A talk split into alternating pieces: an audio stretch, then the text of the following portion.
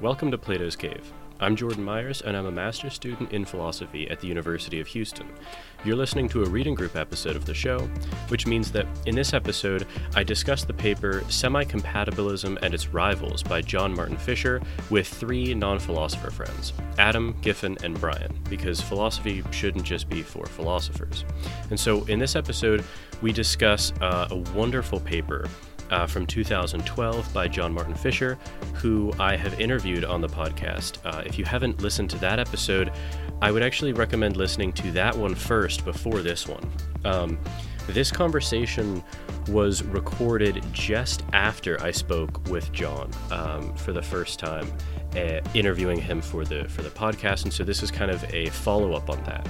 Um, we discuss uh, Fischer's reasons responsiveness, which breaks down into several components, which we go into and discuss at length. Um, and I think that this paper was was uh, a really good introduction to reasons responsive compatibilism.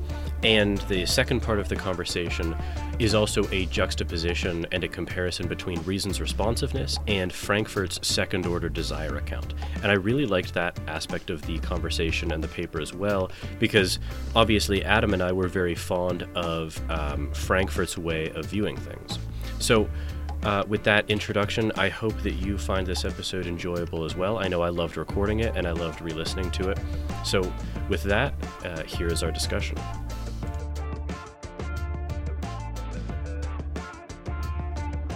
Well, let's uh, let's get into it then. So, we're uh, we're doing another paper in, in the moral responsibility series. Uh, this one is by John Martin Fischer called "Semi Compatibilism and Its Rivals." Um, and so, yeah, by the time this episode airs, the so I did so I interviewed John Martin. Like I told both of you this, but I interviewed John Martin Fischer on the podcast about this paper. But I mean, the scope of that conversation kind of eclipsed the scope of this paper in some ways. But that that interview is available and it will have been uh, in in real life. I recorded that about a week and a half ago, but by the time this airs, it should have posted several months ago. Um, so if listeners want to, they can listen to that first or after this, or or either. Um, but so yeah, so this was, and I actually asked, um, I actually asked uh, John Fischer this. I I asked him if this because this is a very cool kind of like recap almost of his view or like a summary and he defends it against you know some of its more salient rivals. Um, he actually didn't remember if he was invited by the journal of ethics to do this or not but there were some remarks that he gave in the beginning um, that, that kind of made it sound like it was and if so that's like a very cool idea. Like i i, I like that from the journal of ethics i also liked from his conversation with you that you know he did specify that he wrote this uh, his intention was that it would be a standalone Stand- yeah, yeah, which yeah. which I think it, it walks that border very nicely between being a standalone, but very clearly kind of directing you to, oh, you're interested in this part of my argument. Here's a paper in the footnotes that I wrote, you know, to to go into that. And like I was showing you guys his CV. I mean, he's got to be one of the most prolific philosophers I've ever seen um, on on moral responsibility, but just on you know many things generally. So so he's so okay 30,000 foot view is a way to introduce the paper and his views.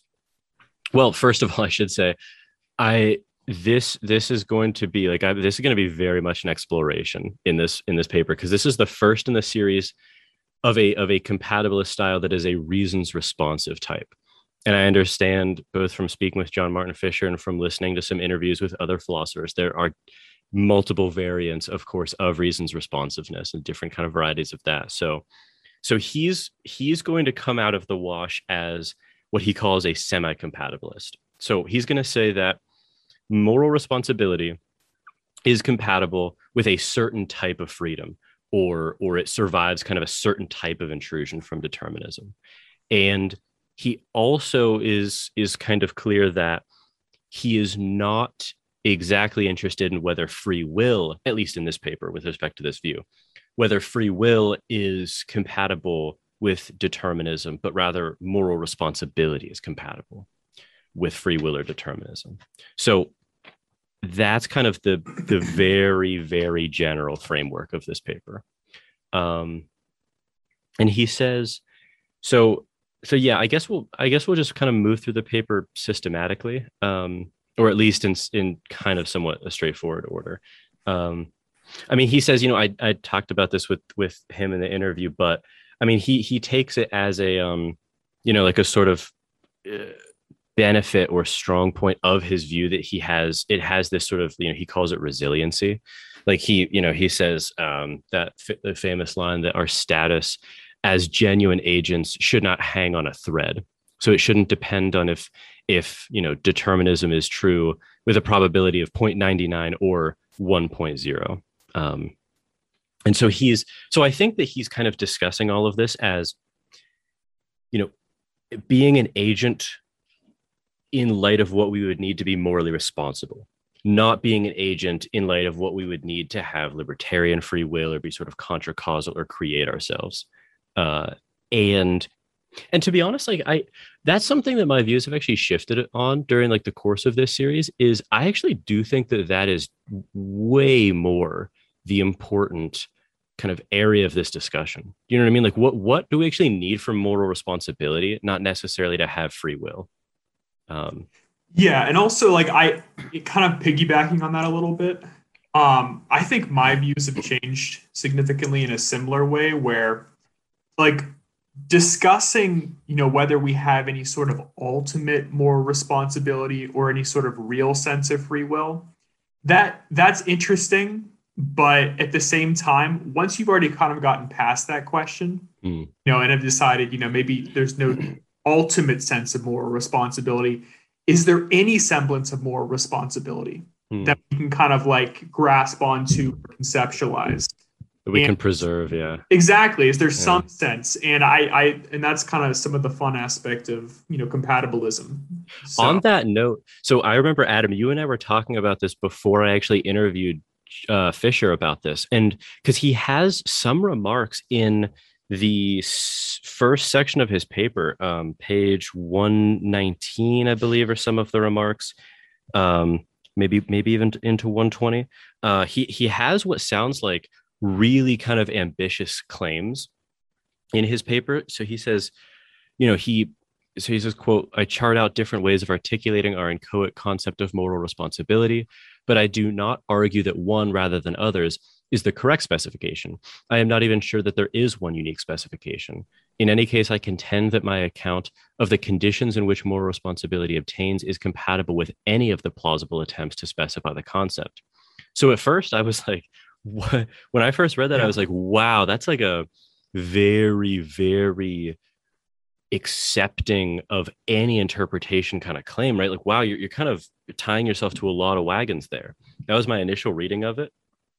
But um, in in the in the talk, he actually elaborated on that in a way that I thought was super, super interesting. So what he is saying by that, because he, you know, he says this view that he lays out, a reasons responsive compatibilist, is a view that is possible to apply to any definition of moral responsibility you want to apply it to.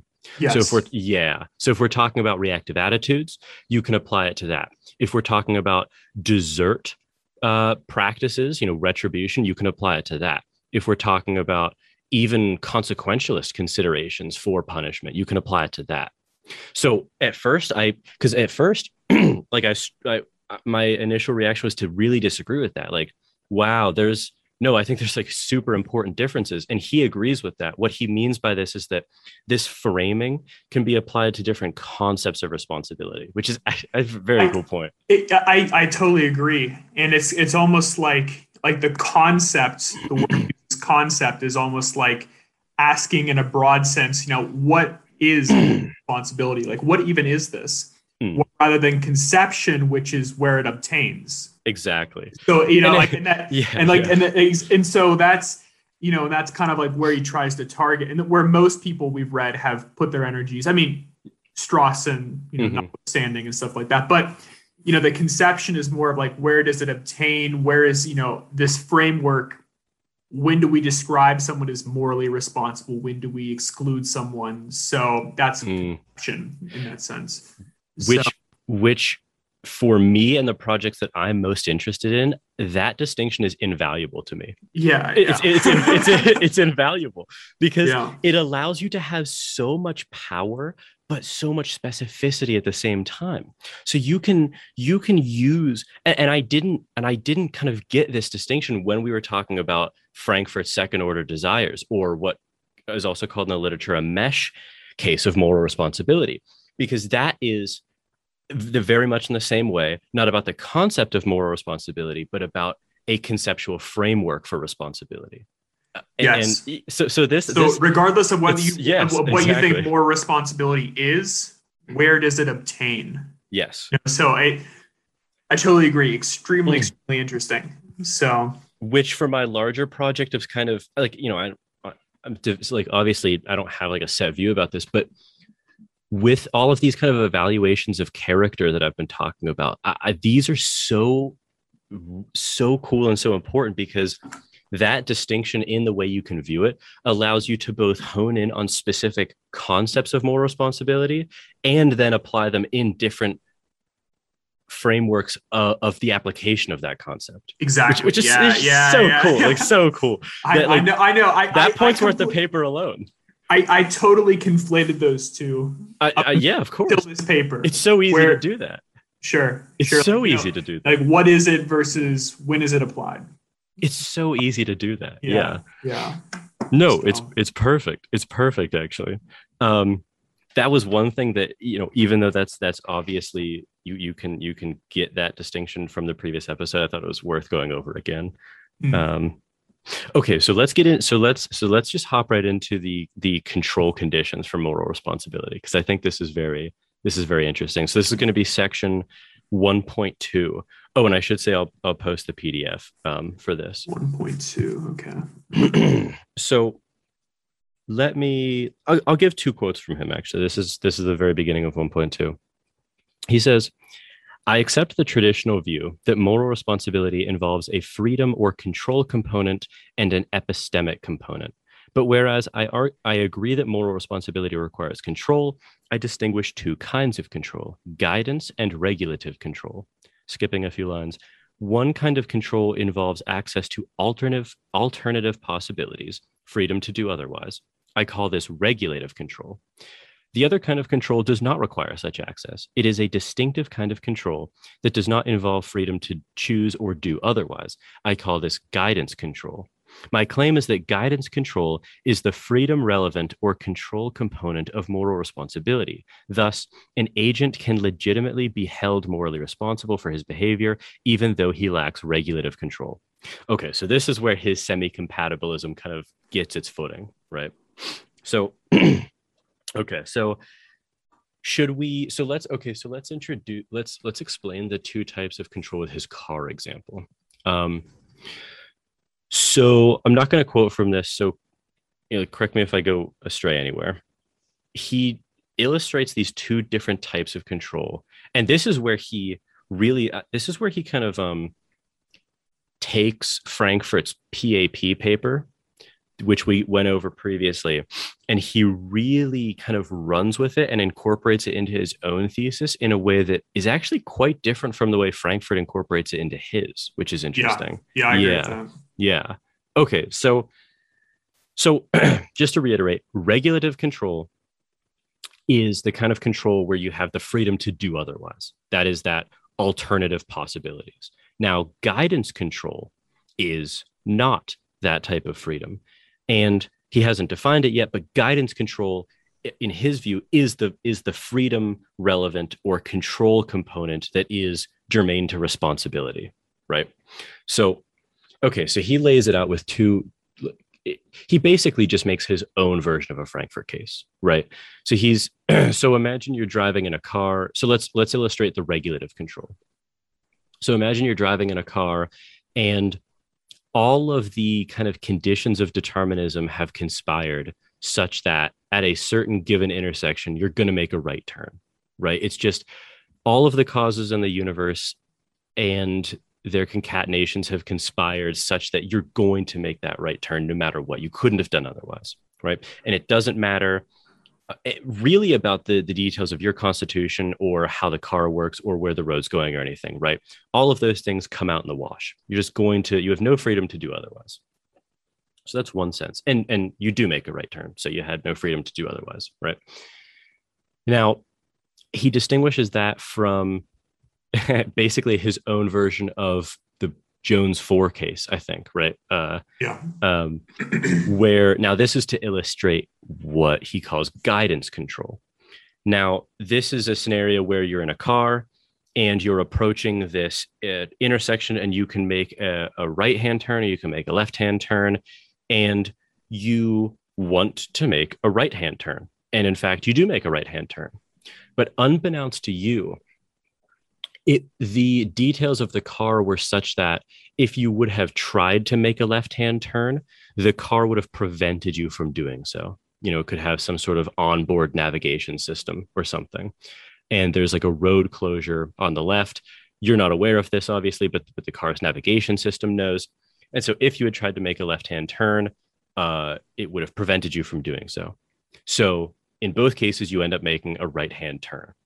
Now as I understand him, the element of of of guidance control there, excuse me, is that your actions are sort of, for lack of a better term, under your guidance, right? There, that's the way in which you're controlling them. You want to make a, a, a right hand turn, and you do make a right hand turn. Um, so let me try to find a let me try to find a, a quotation that illustrates this a little bit more. Um, I think that there was something on. So the going to active reading. Hmm. Give me a second. Determinism's relevance. So the way I'm understanding him, maybe maybe actually this is a question. This this might actually be a, an interesting question. The way I'm understanding him is that guidance control well, okay. So so let me so on page uh, 123, top of the second paragraph, just just to kind of let his language speak for a second. He says, "So my preliminary conclusion is that if causal determinism rules out moral responsibility, this is not in virtue of its eliminating regulative control, if it does indeed eliminate regulative control." So he's he's so I take him as saying, "Look." You know, regulative control is the sense of could have done otherwise, and determinism does let's just just just assume you know determinism is true and determinism does completely vitiate that sense of could have done otherwise. That's right. But fischer's going to say then that yes that's totally true but there's this sort of other sense of control that guidance control whether you wanted to turn right and whether you sort of he wouldn't use this language but whether you sort of pragmatically could turn right right? He's almost dropping the level of analysis down a little bit. What are you saying with that exactly? Sorry. So I'm saying, uh, so I, I, take it to mean that like, yeah, I, that, that was probably a poor because because because because for me it's just like you know your intentions guiding your actions. Mm-hmm. Um, in one case, they in the second case you intend to turn the car right and you do, mm-hmm. but you couldn't have turned left. But there's no difference ultimately to you mm. that you couldn't have turned left because, in fact, you did turn right and your intentions um, pretty much aligned with they're they're they're able to be sort of they're able to be translated into action. Yes. Yes. Yes. Okay. Yeah. I, that that's a better way of putting it than what I said. Yeah. Your intentions are able to be translated into actions in that sense. Yes. So, and so, and so, well, actually, okay. So maybe this is, so I think that, I think that guidance control could be, so maybe this is kind of part of my hesitation. I think that guidance control could actually be conceptualized in many different ways. And the way he conceptualizes it is as a reasons responsive type of guidance control, right? Yeah, and, and I think also he just wants you to recognize the difference in the scenarios. Like the difference is not the fact that or it, it's not just that he couldn't have done otherwise in both examples. Like there's a significant difference mm-hmm. in intending to turn left but turning right mm. than intending to turn right and turning right. Yes. Like there's a big difference in the sense that okay, mm. the outcome's the same either way, but intending yes. to turn right, turn right, and turning right. Um, okay, well now this, you know, this has become actionable and it aligns with your intentions. Yes. Versus not aligning with your intentions, but either way it ends up the same. There's a difference there. Yes. So you you exhibited guidance control even in the face of no um I just blanked. What, what's it called? Uh, regulative. Regulative control. Yes. yes. Yes. Yes. Yes. Yeah. Because I mean, yeah. So you're you're you're perfectly right. Because in the in the first sense or in the first scenario, there is actually no impediments to your guidance control like that is if you wanted to turn left you actually could but determinism just ruined that possibility for you so it's not about that um, but it's about yeah you you being able to translate um, your intentions desires thoughts reasons motivations right into action um, so I, can, we, can we go to the I, I know this isn't exactly his point um, yeah yeah because he distinguishes his point from John Locke's point, but I, I just feel like John yeah, Locke. Yeah, What page is this uh, on? This is uh 121. Okay. So like this will be uh second paragraph, or I guess third paragraph. So the second card case should elicit the intuition that we do not need regulative control, genuine access to alternative possibilities in order to have the kind of control involved in more responsibility. The second case, uh, card case, is rather like John Locke's famous example of a man who is in a room which, unknown to him, is locked. The man thinks about whether to leave the room, but decides to stay in the room for his own reasons. Mm-hmm. The fact that the door is locked plays no role in the man's practical reasoning. Locke states that the man remains in the room voluntarily, although he could not have left the room. Similarly, it seems that I exhibit guidance control of, of the car although I could not have caused the car to go to the left. So your intention was for the car to turn right. The car couldn't have turned left. It could only have turned right, but you intended the car to turn right. And, yes.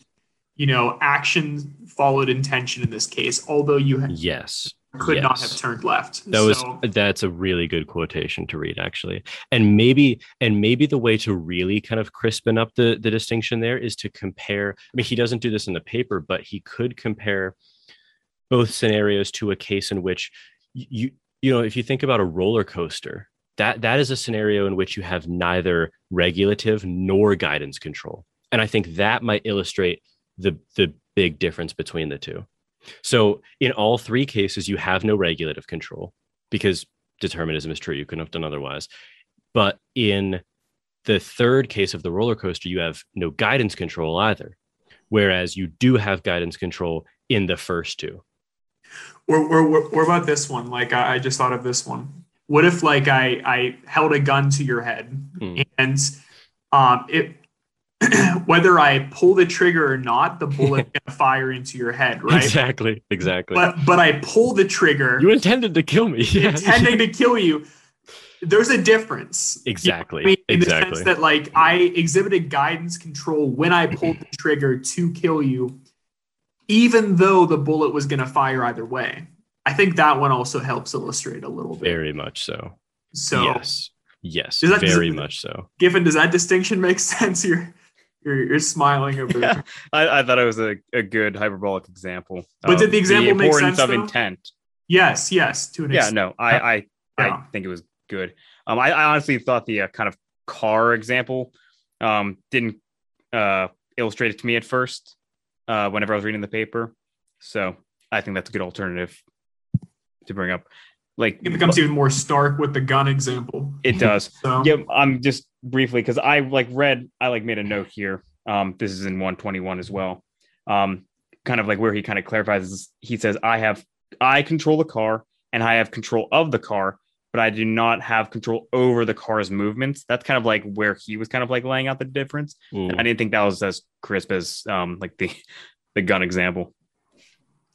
And, and I and I, I don't want us to get bogged down here a little bit, but um, I've just been like, I haven't given this serious thought to be entirely honest, but I've just been thinking about it just kind of slightly in passing when I've reread this section a few times.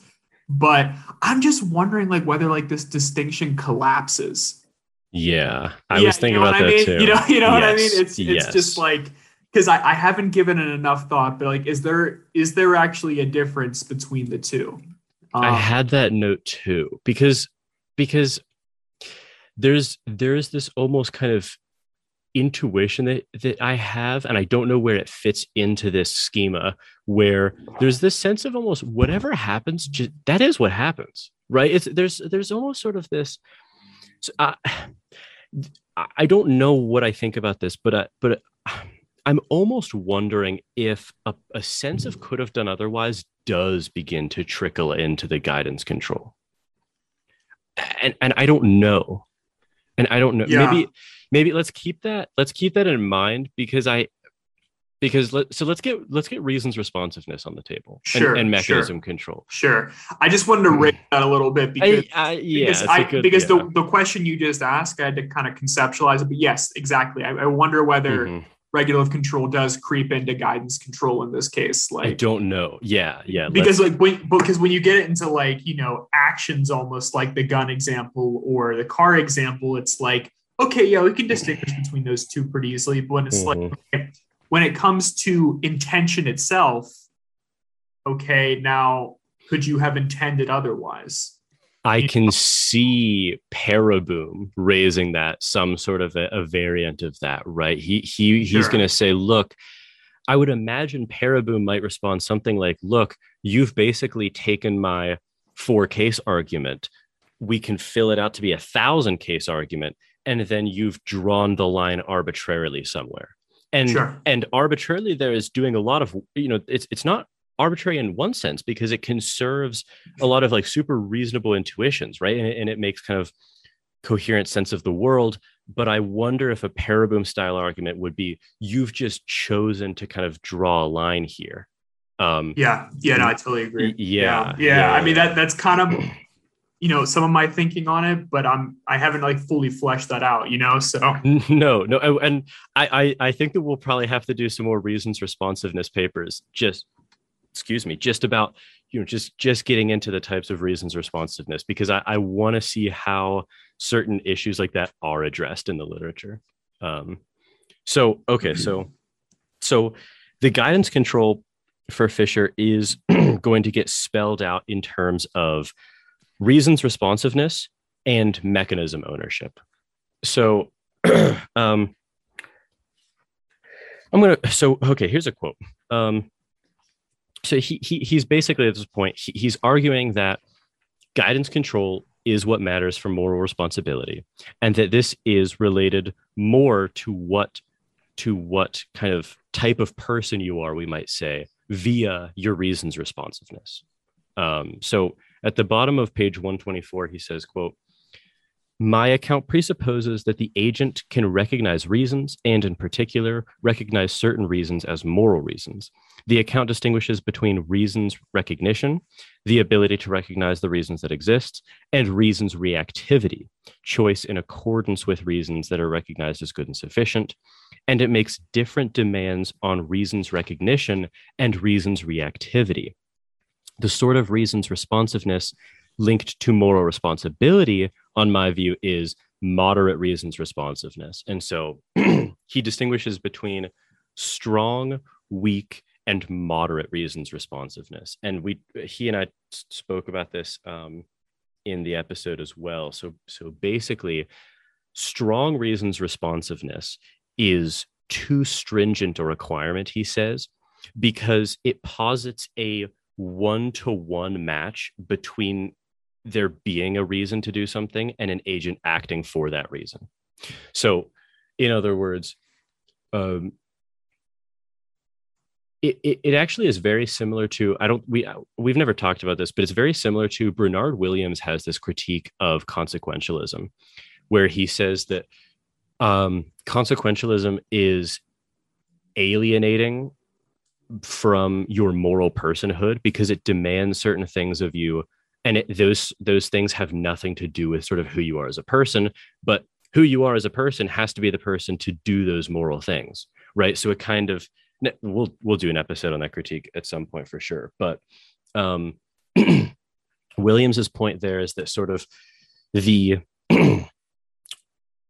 stringentness the requirements of consequentialism destroy the very person the very personhood of someone who might try to be a consequentialist and I take it that there's a similar critique going on with strong reasons responsiveness, right? It's sort of saying that if a if the sufficient reasons exist, then to be a strong reasons responsive agent, you always follow those reasons. And that's just yeah, too it, stringent. I, yeah. Yeah, it's it's like um just to emphasize some of those words there. It's like, you know, uh if the agent uh let's see no, that's the mechanism. If so, like if the reasoning processing pretty much were mm-hmm. to operate and there were sufficient reason to do otherwise, the agent would recognize mm. sufficient reason to do otherwise and thus choose to do otherwise and do otherwise. you always must yeah yeah so yes. it's like it's like that that's that's that can't be true like, you're a mere output at that point yeah yes.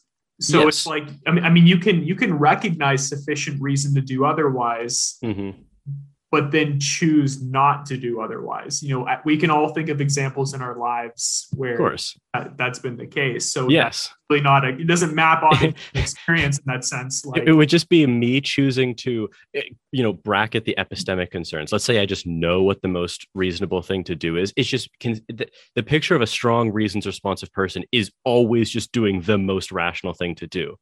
So it's like if this podcast isn't the most rational thing, like I just click end, I just get up, I just immediately do like the thing that's most rational to do. Or It's just it, that's not a person anymore at that point. Yeah. And weak reasons responsiveness is conversely too loose. It's not strong enough of a requirement because it posits that just just there is let me use his language exactly. He says with the same laws as the actual world in which there oh sorry, I, I misread that um, as with strong reasons responsiveness, we hold fixed the operation of the actual kind of mechanism, and then we simply require that there exist some possible scenario or possible world in which there is a sufficient reason to do otherwise. The agent recognizes this reason, and the agent does otherwise. So th- this is too weak because it, it, he says it posits too loose a connection. Um, so it's just, you know, in some variation of this scenario with some variation of the agent, you know, they recognize a reason to do it and they act on that reason. So the problem I take it with this this brand of reasons responsiveness is that it always applies. Like th- there's always going to be some some reason. Yeah, yeah. There's going to be some world in which you do that reason, but but it's like so, so, so in the in the in the so I take it that if you're a strong reasons responsive compatibilist, no one's ever responsible because no one's perfect. And in the weak reasons responsive case, everyone's always morally responsible because there's always some reason in some world in which you do it.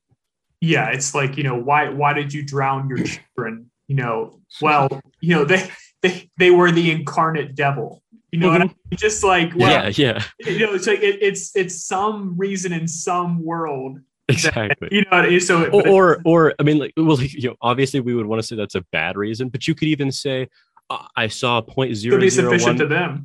But, but well yeah. i was even going to say yeah. like you could even come up with a reason that's like not obviously wrong but it's also not a good reason. Like there's a point zero zero one percent chance that they destroy the world right? It's like it's, sure that there's a chance you know what i mean? So it's yeah like, yeah. yeah. Um okay so so so uh, John Martin Fischer then uh, lays out this moderate reasons responsiveness, um, which again, Adam and I we discussed right before the uh, the the Fischer episode or the interview that I did with him, and so so this one is interesting because it posits that if an so an agent recognizes in a range of possible scenarios what can be seen from an appropriate third party perspective as an understandable pattern of sufficient reasons for not doing X. And there is at least one such scenario in which that agent refrains from doing that action for that reason or for such a reason. So and I can and I confirmed this because I had a little bit of a hard time conceptualizing this, and Adam, you and I talked about this. So basically, what this means is that the person in question recognizes, and he he even talks about this. This is reasons recognition versus reactivity. So this is basically saying that that a person who is moderately reasons responsive will recognize that there are legitimate reasons for not doing X and for doing X, and and perhaps you know for doing variations of X. And this is a person who recognizes reasons to do multiple courses of action. Right now, let's say that they actually so they and not just that let me kind of add on mm-hmm. to that but it's also the pattern of it the pattern is really important here mm-hmm. is where mm-hmm. there's there's some logic to what they recognize as yes. a reason so, yeah yeah which yeah. which i well yeah and so yes you're totally right and that's the part where he mentions the rational third party perspective now it's not that there has to actually be a third party present at all times. But it's that you know we kind of like this kind of like rawlsian like you know rational agent kind of you know hovering above your shoulder in the background right? What what would be a rational reason you recognize as such even this is important even if you don't act in accordance with that reason? That's the difference between reasons recognition and reasons reactivity i take it right hundred percent. Yeah, you, yes. you have to just recognize this is a sufficient reason. Exactly. It's like and, and also just like a pattern of sufficient reason. Yes. like, yes. okay, like like I, I recognize this is a pattern of sufficient reasons, but you can either act in accordance with them or not in accordance with them. Can I give the I want to give the example that Fischer provided in our interview because I think it's actually really good. Um, he he said, you know, because because so so yeah, listeners might be thinking like well what counts as like a rational reason? Right? That those are kind of those are legitimate questions to ask but those are more about kind of spelling out the details of it. Like th- this is like a grounding claim that he's he's making. So he laid out an example you know so let's say that you've been kind of like a you know a, a frugal person um, and there's a sporting event that you want to go to and let's say that you you know you kind of hold that like $75 is too much. So so a reason to not go would be that it costs $75 well if you would it, but but let's say you know if it cost $50 you would go. Okay that's fine. But then if it cost $20 and that would be a reason not to go that actually doesn't align with anything because the pattern there doesn't fit right? Yeah. Like presumably if you're willing to pay $50 to go paying twenty dollars to go is not a re- is not a is not a rational reason not to do it. You know yeah, what I mean? Yeah. Or, yeah. or just the other direction, just for clarity. You know, if you're mm. a frugal person, you're you're not willing to pay seventy five, but you're willing to pay ninety. Exactly. It makes no sense. It, yeah, it, it, it doesn't no make sense. any sense unless, as in your conversation with him, you know, you um, had kind of elicited an interesting response from him in the sense that it's you're constantly updating mm. how, you're, how you're viewing somebody's reasons. So perhaps there is a sufficient reason for why 90 you know falls into a logical rational pattern mm. but 75 doesn't i mean i yes I, I don't know why on the spot that would be the case but you know i've got one you, you, could even it's it's implausible but like just you know you sure. could even think that like if the number were low enough it would mean that there would be some sort of exploitative labor that you wouldn't want to support something like that right sure or the game's not going to be as good yeah exactly yeah, actually, it, yeah. It, i'm not it's not worth going to a $75 game but once we hit 90 that seems to be they're, they're putting on a good show at that point yeah, yeah. yeah. Who, who knows where, where that line is exactly but sure sure there needs to be some consistency to the pattern of yeah. recognition of sufficient reasons. So. And importantly, also because I, because I think it's easy to gloss over this point too. In saying that, yes, you know, um, i am willing to pay seventy five dollars to go. That person would also recognize, not necessarily react to the reasons why one ought not go if the ticket costs seventy five dollars, namely that that money could be donated to Oxfam right? Like that's a reason not to go. Now you don't have to conform with that reason, but you ought to recognize that reason, right? Yeah. Yes. Yeah. And um, then a point you had brought up in that conversation, I thought was a good one, is that somebody should be able to recognize as a sufficient reason reasons they've given in the past, uh, mm. or you know, at, so if someone were to say, you know, it, if in the past that person had said seventy five dollars was too expensive for that ticket, but now they're saying I I don't mind paying seventy five dollars, bringing up that reason that it would be expensive if they didn't recognize that as a good reason anymore that would be strange. It'd be strange it'd be weird yeah. they, they, don't have to act upon it but not recognizing that as a sufficient reason like frugality when, when they've clearly you know recognized that reason before that doesn't show a pattern of reasoning that yes. is is consistent or logical or rational and this and this is extremely germane to real life too because oftentimes we we're explicitly motivated in that you know doing something like it, you know th- this happens all the time. Someone gets a promotion at a job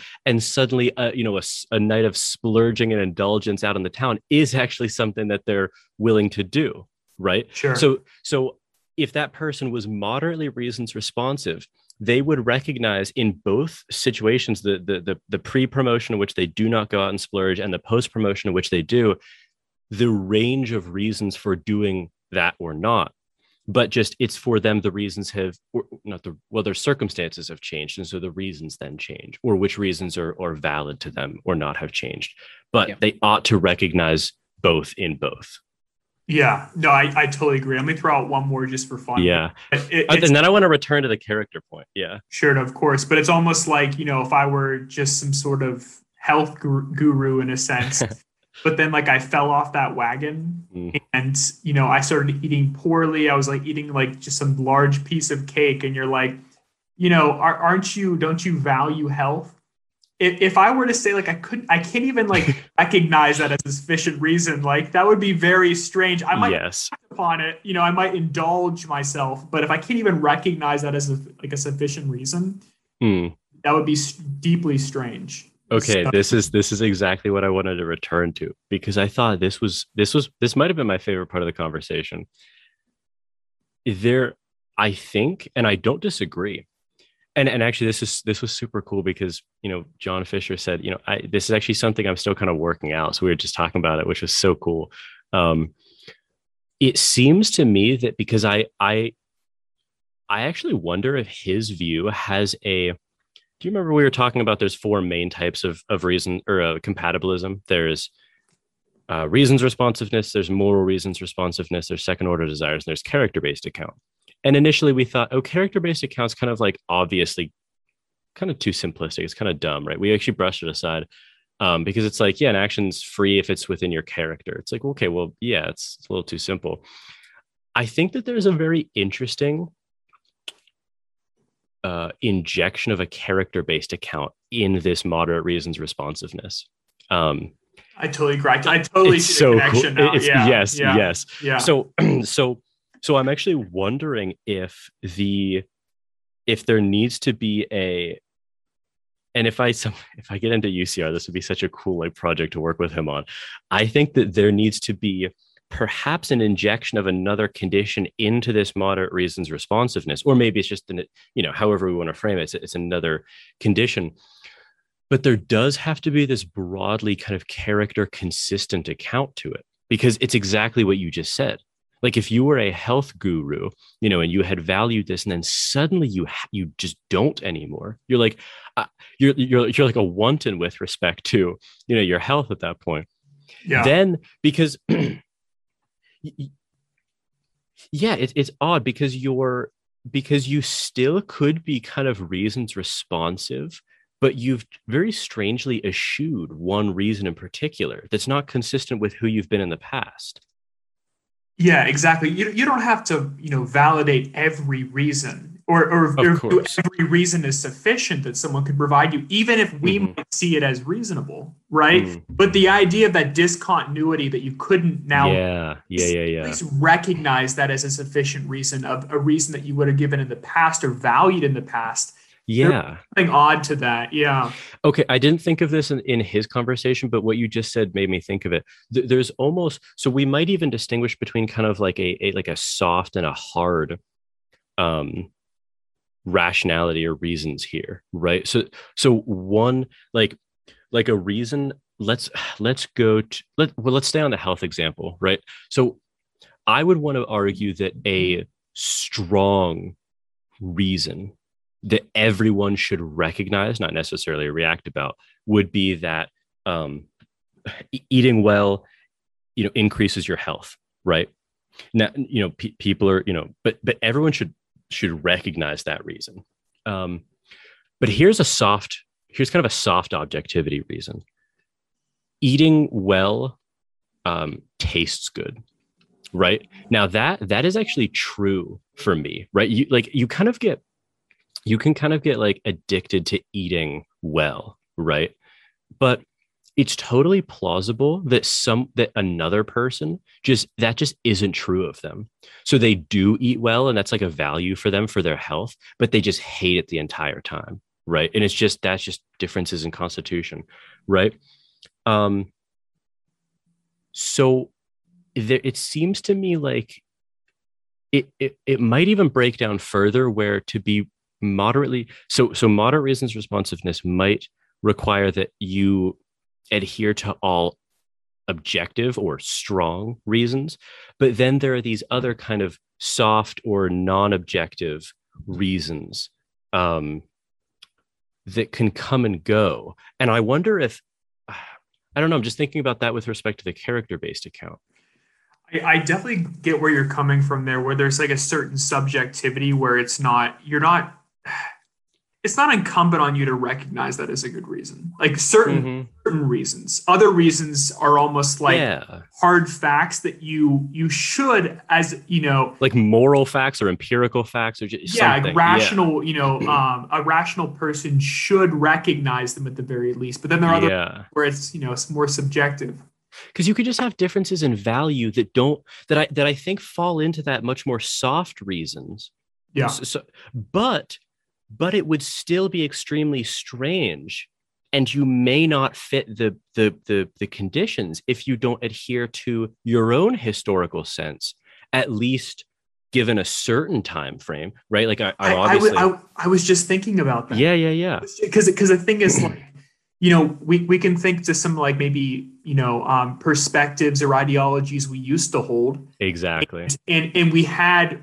reasons um, you know that we recognized as sufficient reasons but yes. today wouldn't recognize as sufficient reasons yes. so so that discontinuity of that sense that that actually seems like a very rational discontinuity where even if someone were to present to me sufficient reasons that i used to consider sufficient i i wouldn't consider them sufficient i wouldn't even yes. recognize them as sufficient reasons given my current state of mind here's an example maybe okay so let's say you're a conservative person politically, right? and because of that, you want a closed border, right? You just want that's a reason that you kind of you know you respond to. Now you learn empirical facts that change your mind about that. Let's say the empirical fact is that of all people admitted as immigrants, the you know rate of crime or something that they commit is lower than than people born in the United States, right? So you were thinking like, you know, you know, I don't want people like causing crime coming in, whatever, right? You learn that that's not true now that reason is no longer valid for you and that that discontinuity seems to be one that is acceptable but it's conserved because of how you, so like the way you view those reasons have changed it's not that you've dropped a value or something right yeah yeah i agree with that and it almost seems like um in the case you gave there you know other reasons mm-hmm. have you know become not more sufficient, but just more rational and just you you give them greater weight. Yeah. Yeah, there's still a pattern that's consistent. Like that seems to be the key. Like you can identify a framework uh, within which you can kind of explain like the changes. That's a good point, given. Yeah, like the like the pattern aspect makes sense there, where it's like yeah, you're, you're actually still it there's like a certain aspect to like the defeasibility aspect there where your mind did change upon this you know using this framework as giffen just mentioned there. Mm, yeah. You, you, had a framework in which ideas and reasons were defeasible and one fact that came in you know um, ultimately made you reject a reason you used to find sufficient. Yeah, I think if you imagine kind of like that kind of pattern, like, you know, a large superstructure kind of way, you can kind of account for those kind of changes um, that we were thinking about. Um, it, you, it would have to be pretty drastic, like really like almost a vampire problem, like transformative for it to be just completely unlike recognizable to like your past state. Like think like mm. 15 years ago, whenever you're, you know, back in like middle school or something, right? Like mm-hmm. it was yeah, like yeah. totally just I mean, you like what kind of subhuman kind of framework is this that I'm looking at, you know? yeah, you're just alienated from who you were at that point. Yeah, but it's like, not as if you woke up and were just alienated. Like that would be weird. You, like, yeah, you go to right. bed a conservative, you wake up a progressive. like that wouldn't make any sense. Yeah but over yeah like it, i mean it's going to be like very difficult in any of these to, to specify sort of you know what's the necessary rate of change or something right but it's i think i think what matters is that there clearly is a difference in those and i don't know that defining sort of where along the different you know or the, where along the temporal spectrum the change happens matters necessarily as much yeah right? some of those would be pretty tough to kind of pinpoint um, yeah. Would would like the introduction of like the rational third party, you know, clarify any of that in the sense that like you know, um, if you know a rational third party viewed some sort of character discontinuity um, mm. You know what I mean? I, I don't for know. like a, for like a bad. Okay, so so you're you're even asking about the reasons for the character change or something like that. Exactly. Um, yeah. Yeah. Yeah. Like if that were viewed like by a rational observer as. Um, oh, okay. okay. But as rational itself, even though the third party observer could disagree with the reasoning that got you there, but that it was mm. a rational process at play to get you there then you know like let me, let me venture a guess or hmm. a, an example then. Okay here's what we might say is a good or a uh, not good sorry a rational uh change of character. You in a very sh- oh just like just like like traumatic experience or something right? So you so you barely escape death and that alters the way that you view how you're spending your time and that causes you to radically reevaluate your career or some major or, or, you know you get divorced or something like i'm actually not happy with this person right? Something like that's a huge change in character but it was due to a sort of you know zeroing in on what you actually value. That seems to be what a third you know that seems to be a rational change of heart. Here's one that doesn't you know you, you you taste like this newfangled dessert for the first time or something and it just like encapsulates your mind. You're just engrossed with this new dessert. You just oh, you shape your life around getting more of this dessert. You know what i mean? It's just like that seems to be a bad reason to transform your character.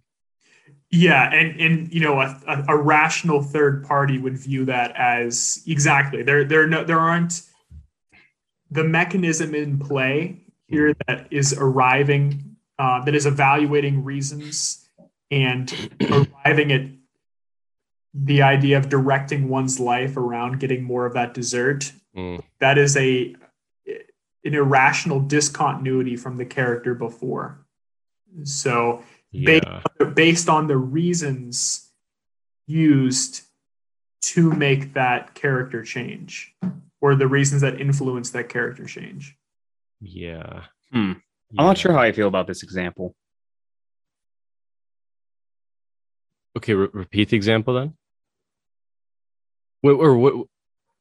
So, so which which example? I mean, which what are you talking about? Like the uh, the um difference between like using. I guess this would be using like the third party to remedy like whether or not the character change would be what's the rational rational. I think, yeah, okay. Um, yeah, I'm just not sure because in this example that you gave, like clearly we would, you know, kind of scoff at the uh, person who, you know, basically changes his life around mm-hmm. whatever the dessert is. Um, but it it might be I don't know. I'm I guess I'm trying to like rationalize whether or not like I can imagine some reasons where it could be. um like consistent character wise. Yeah, but then it wouldn't be a change of character. We, we were talking about in cases where your character is radically changed. Well, I guess what I'm trying to think of is it's almost like it's is it consistent with your character for you to react that way to such a change? Do you know what I'm saying? I'm trying I like I'm stepping back a little bit. Um and I'm I'm trying to think about, you know, is it consistent with your character that like you encounter this like life um threatening kind of encounter and then you come away radically changing your life. Does that framework make sense? I don't know. Yeah. So, you're... so, but, but if like a third party um, were to like a, you know, if a third party were to observe that, yeah, I don't, I don't think they would, you know, say, say, given your example there, they assess that actually the way that this mechanism has been operating, mm-hmm. it seems that there is no true discontinuity between who they were and who they are today based on the reasons involved in this change of behavior because those reasons at play were still operating before this event. Is that what you're saying there? Because um, you're saying that it, it actually wouldn't, it, you know, imagine a person in which you could actually imagine that, you know, like they they construct their life's project around getting this dessert. Yeah. You know, but in that sense, the reasons involved wouldn't be a radical discontinuity then the reasons involved in their change of behavior. Yeah, the whole point is that so what we were talking about is like in cases where your your character is altered. Right. You, you, I think the problem with your question is you were almost introducing like some sort of a metacognitive character. It's like the character about which they either sign off or not on changing their character. But I don't really know what that is. That seems like a like a little bit of like a dualist intuition or something. Okay, yeah, I mean we can I was just given, kind of thinking. Given, did, did, did my response make any sense there? Uh, kind of.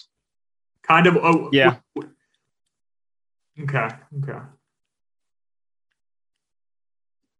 I had, I was going to, there was some point that I was thinking of before we went off on the digression about, I can't, it's honestly, it's lost to me. I don't have, I don't have a, I don't have mechanism ownership over, over that over that part.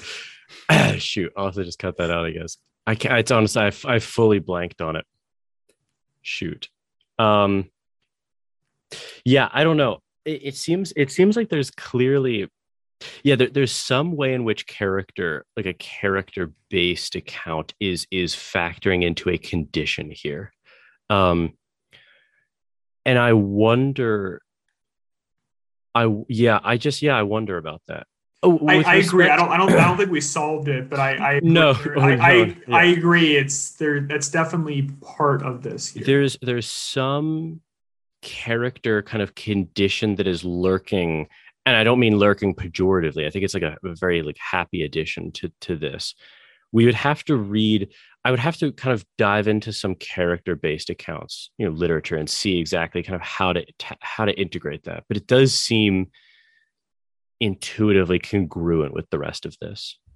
Yeah. Yeah, it would be super strange if like I mean there are many people we would call moderately reasons responsive, but perhaps they're people that wouldn't recognize as a sufficient reason just the value of learning Mm. Like like like if you were like you know, uh, you know why why read this book like you know this book on I don't know any subject you want. Maybe yeah. this case, how about philosophy for example? Mm. Like in your case, philosophy.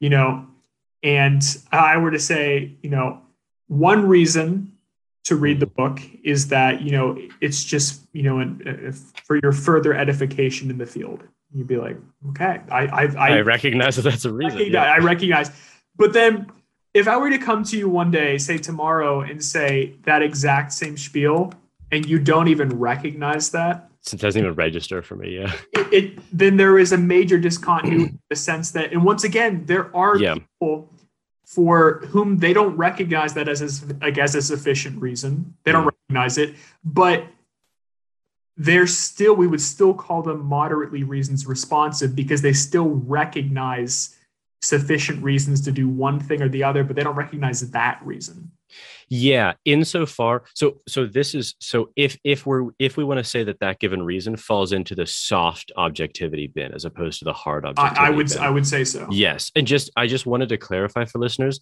that entire distinction, that digression, is not Fischer's view. That was just our kind of like thinking about it. So I don't want to you know kind of cast that onto him if he thinks something different.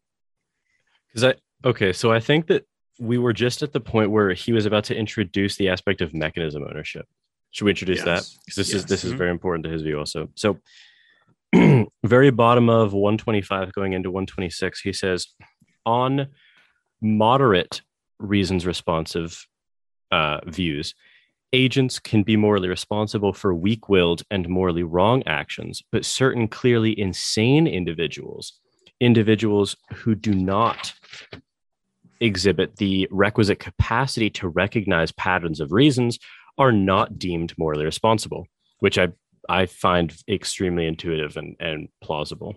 Um, he says, but one could exhibit the right sort of reasons responsiveness as a result, say, of clandestine, unconsented to electronic stimulation of the brain or hypnosis, brainwashing, and so forth.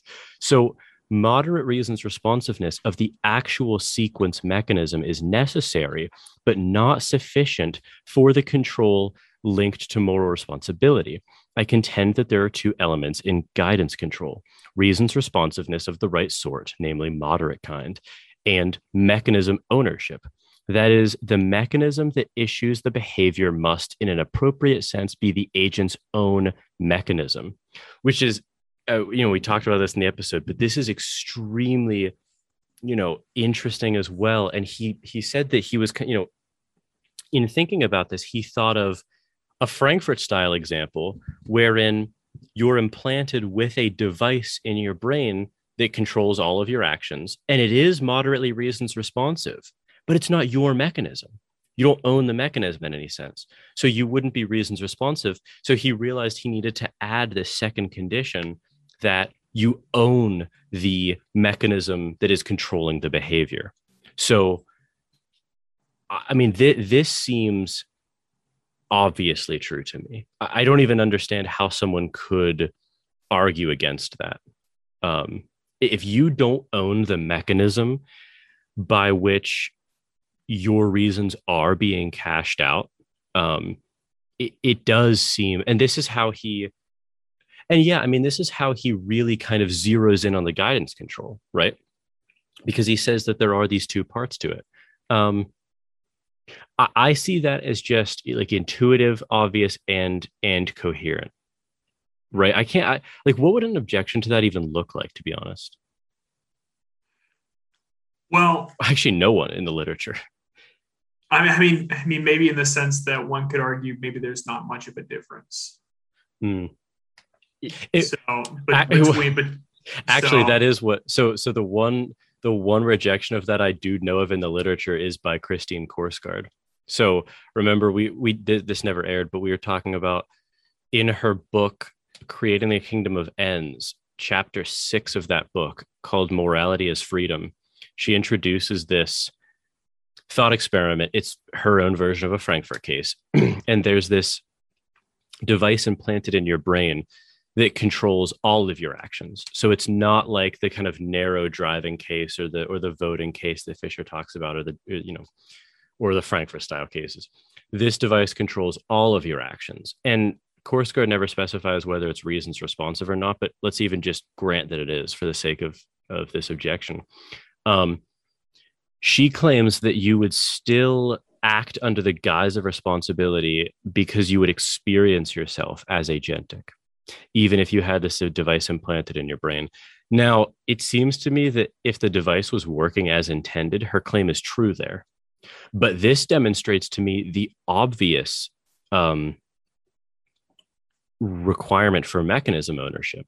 Because, like, if Adam, in your sleep tonight, I implant this device and I'm controlling you and I do something that is outside of your character, something that you would not recognize as a legitimate reason, you know, just like committing an unjustified murder of a homeless person or something, right? Like that's not in your character to do. and currently you wouldn't recognize a valid reason to do it right? It's not going to be for some greater good. It's not going to be to save someone's life. It's not even going to be to put him out of his misery right? Like n- none of these reasons would be there and you still do it. I think that like the obvious normative information there is whether the device was implanted in your head and and determined that action or not like the mechanism ownership point right am i reasons responsive in that scenario though if the mechanism is reasons responsive then sure no but it's but just I mean, like but oh. in, but in that scenario where i i do i do i still recognize mm-hmm. so yeah you recognize all the reasons not to do it but you still do it okay so weak-willed well not even no not even weak-willed. Um it would just be that like the device the weak-willed implies that you like really really want to do it but like you, like you know the, you, you just kind of can't like you know you can't get yourself not to succumb to it. This is just like you do think it's the right but but my point is that my so point is that I'm, so i'm doing it just because you're having me do it. Exactly yeah. It, because it, that demonstrates to me the obvious importance of the mechanism ownership if we want to hold you morally responsible. I don't I don't want to quibble too much on that, but I still think there's like an inconsistency with like your example here where I it the idea for like the chip being implanted in my brain is that it needs to be indistinguishable um, from like a, subjectively for you for for me yeah. so so the idea is either that i i can't really imagine a situation where it's subjectively not different but i don't really want to kill this homeless guy. I well, have, you wouldn't, but you would you would feel as though you do. But I'm saying absent no, no, the device, you wouldn't. No, but then if I really feel like I want to, mm-hmm. and then but I recognize reasons not to, that would make me weak-willed. No, I don't think so. Not not necessarily. I, I, I really want to kill the homeless guy, right? Again. No. Okay. Why? Maybe I explained it wrong um it's not i don't think it's a case of weak-willed action because weak-willed action it like uh, weak-willed action implies that you actually want to do other than you did yes so so like i mean like um I was saying you recognize, but, but but but not necessarily though. Given like his earlier framing of reasons responsiveness, it just comes down to the sufficiency of the reasons as well. I mean, like you're you're referring more to like the like Frankfurt's weak-willed case there, where in terms of like first order desires, second order desires, like in a Frankfurt case, it would come down to I, you know, um I didn't want to want to kill, you know, the homeless person, mm-hmm. but I did um, but in this case, I, I'm viewing weak willed more in the sense of the reasons responsive, as he kind of laid out earlier, where it's I don't have sufficient reasons to kill the homeless person. Like you, I, I haven't been presented with sufficient reasons that I recognize. And then there are sufficient reasons that I recognize mm-hmm. not to kill the homeless person, yet I still kill the homeless person. Yeah, that so that's not exactly what I was trying to. That would that the that would be sort of the case of you're almost kind of like helplessly watching yourself do it, and you're like not in control of your body. I was saying that's kind of how you described it. Of like, then I didn't mean to. Okay, yeah. then then what do you? What's can you lay it out again? Then all I was saying it was it honestly it wasn't like the main point of what I was trying to get at, but all I was saying is that you know you're you're adam right now the type of person who wouldn't kill a homeless person. It's because you both don't want to and you don't see any good reasons to do it right? And it's not in your character right? Um if a device were implanted in your brain that changed the way your brain worked such that you did see a good reason to do it um and that subsequently motivated you to want to do it right like there's just no in frankfurt's terms there's a mesh between the the um and you don't really because you both falsely see a good reason to do it because of the device and you want to do it it, it seems in that moment that it's in your character to do it right it's your new character sure. but sure. i was saying that if we were to remove the device you know and you're and you're back to normal after you'd be horrified by what you did sure and that sure. to me demonstrates the the like the the crucialness of the mechanism ownership as yes. as Fischer. Yes, I, I I do quibble though with um the paragraph after this though of how Fischer and Ravizza um, argue for a subjective approach to mechanism ownership. Mm. Do you want to read that I, paragraph then? Yeah. So I have argued for a subjective approach to mechanism ownership. On this approach, a mechanism becomes one own, one's own in virtue of one's having certain beliefs about one's agency and its effects in the world. That is, in virtue of seeing oneself in a certain way. Of course, it's not simply a matter of saying things, one actually has to have the relevant constellation of beliefs. On this view, an individual becomes morally responsible in part, at least by taking responsibility. He mm. makes this mechanism his own by taking responsibility for acting mm. from that kind of mechanism. In a sense, then, one acquires control by taking control. When I act on my own, suitably reasons responsive mechanism, I do it my way. I, I get what you mean by that. Yeah. So uh, the reductio to that is if you, the reductio to that is if you just, you know, kind of embraced the device, then it would be your own. And I I disagree. I agree with you in your disagreement of that. Then. Yeah, exactly. Because because the device could implant uh, that very a, yeah a, a sense of ownership. Yes. Like so, in that sense, like the subjective. Um, what was his exact phrase? Let me go back to that there. Uh, where it's a subjective approach to mechanism ownership. Yeah. I don't think that cuts it entirely. It can't just be a subjective approach, can it? I mean, given that mm. device implanted in your head. That's could, a good point. I yeah, actually I, hadn't I, I hadn't sort of recognized what was being said in that paragraph. Yeah, I, I had an issue with that. Yeah. I mean that no, that actually uh, if in fact that's what he's saying, I don't think that that makes a lot of sense because of that doesn't even seem to conform with what he previously kind yeah. of argued. So, yeah. Okay. So it, so let's let's bracket the proviso that obviously we could be misinterpreting this, but if he means that, um, then I would very much disagree with that. Yeah, because the thing is, I had to reread that a few times because, like yeah. said, he said, okay, you know, it, it, can't be a chip in your brain. It can't be, you can't be, you know, the Manchurian candidate in this case. Where if you just embrace that? Yeah. It's like, exactly. And, it's like, okay, I, I buy all that. I totally agree. Then it's like, but I argue for a subjective approach. I'm like, well, then, then that can still creep in. Mm-hmm. so I, I have an issue. Yeah. Okay. If he means that, then I totally, I, I agree with your point.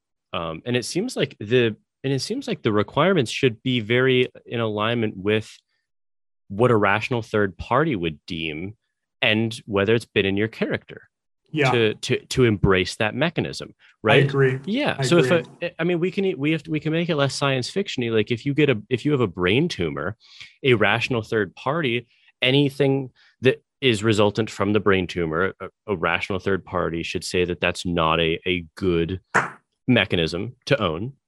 And you know you before the brain tumor presumably would have also said that. So if you with the brain tumor because of the brain tumor, then own the brain tumor, that doesn't seem like a good reason to me. Yeah, exactly. I agree. Yes. Yes. Okay. I'd like to ask him about that. Yeah. Uh, yeah. yeah. so okay. I'm very glad. I'm very glad that you made made a circle back around to that. I would like to follow up with him about that.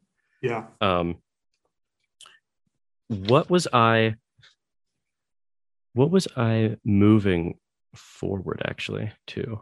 Um, let's should we I think that we've drilled down on reasons responsiveness a good bit. Should we I guess we can kind of do, do you want to do kind of the beginning to close the podcast with talking about the differences between you know, his critiques of Frankfurt? Because we've because I like Frankfurt's view and it's it's like it's you know it's obviously interesting or Okay, so let's let's get to the let's get to the differences between he and Frankfurt because we've covered Frankfurt's um, views not extensively, obviously, but we did both of his most famous papers in the series previously. So I take it that where they disagree, it's not going to be where where Fischer disagrees with Frankfurt is not going to be found in his 1969 alternate possibilities of moral responsibility. The disagreements are all found, I think, in the 1971 uh, freedom of the will and the concept of a person, where he introduces his second order mesh uh, compatibilism. So, okay, first of all, we're assuming we can't really go over Frankfurt's view. So if people haven't listened to that episode, that's probably something that is required for the rest of this episode. Um, but okay, the, the um, Adam, I was very interested to hear because I know you, as am I, are a fan of Frankfurt, but perhaps you might be a bit of even more of a Frankfurt fanboy than I am. you you let you like Frankfurt. I I don't know as much after reading some of these. I, these these I here's the thing about these before we go through them. Yeah. But some of them were like a gut punch. to, a Frankfurt boy. Yeah, yeah. Some of them were like a some yes. of them I, I hand waved away because I'm like, you didn't get Frankfurt. Like we'll get into them a little bit. Some yes. of these, like the first one we're gonna cover, weakness. It's a, it's, it's a gut it's, punch. It's a it's gut a, punch. It's a, it's a, gut punch, and it's, it's like a gut uh, punch. I think okay. the um well, I, I don't know if I want to give the game away, but I'll just mention the two biggest gut punches here. The uh, weakness of the will. It's a huge one. And then um, what was the other one? It was the Was it the it was a uh, responsibility for wantonness. Oh, in- oh, interesting. Okay, I thought that that was one of the weaker critiques. Okay, let's. Oh, let's oh, oh, oh, oh, and identification and ownership. that, that that one that okay. one was that one that one hit hard. Okay, all right. Let's let's let's be promiscuous in how we bounce around here. Then, so okay, we're assuming that if you're still listening, you understand Frankfurt's view as we laid out in the previous episode. Okay, so let's go to weakness of the will because i thought that this was the first one for a reason. Like th- this just was the like just the uppercut to the gut of of the frankfurt view. Okay. Let me read let me read i'm going to read the last sentence in the first paragraph and then a majority of the second paragraph but, but skipping a few. So he's going to say okay first Frankfurt's approach, but not mine, faces a terrible problem with respect to the lamentably widespread and real phenomenon of weakness of the will.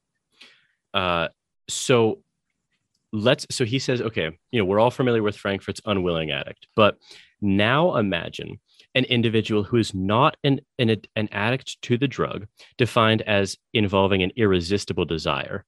Rather the individual simply has a first order desire to take the drug a first order desire he correctly takes to be resistible.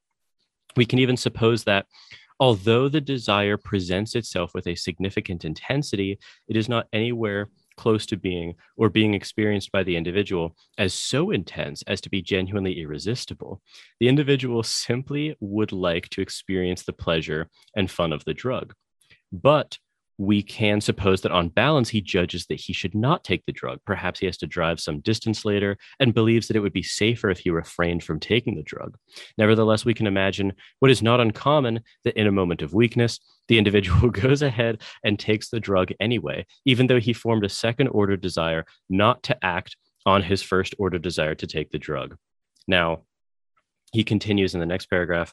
Further, we can imagine that not only does the individual form a second order desire to act on his first order desire to refrain from taking the drug, he does not form a second order desire to act on his desire to take the drug.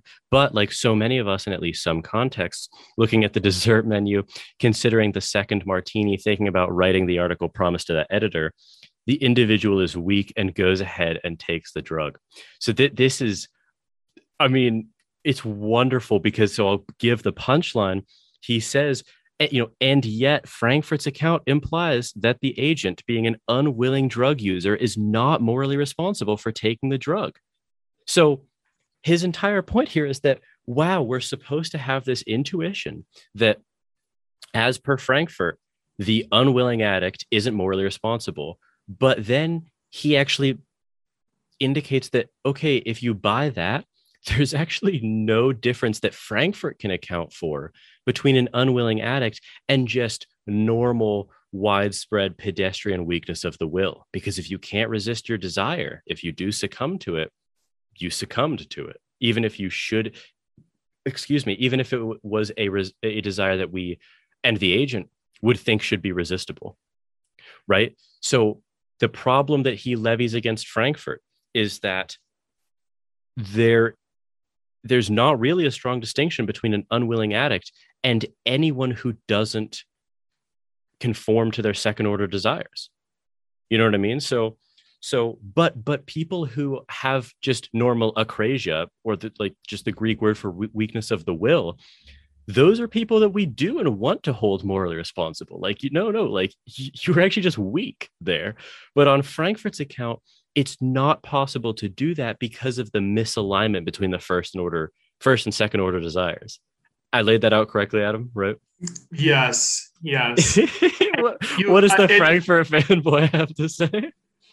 Well, I mean, I, I tried I tried thinking about this a little bit in the sense that, you know, okay, well, obviously both under the Frankfurt model, both acts would be compulsive behavior.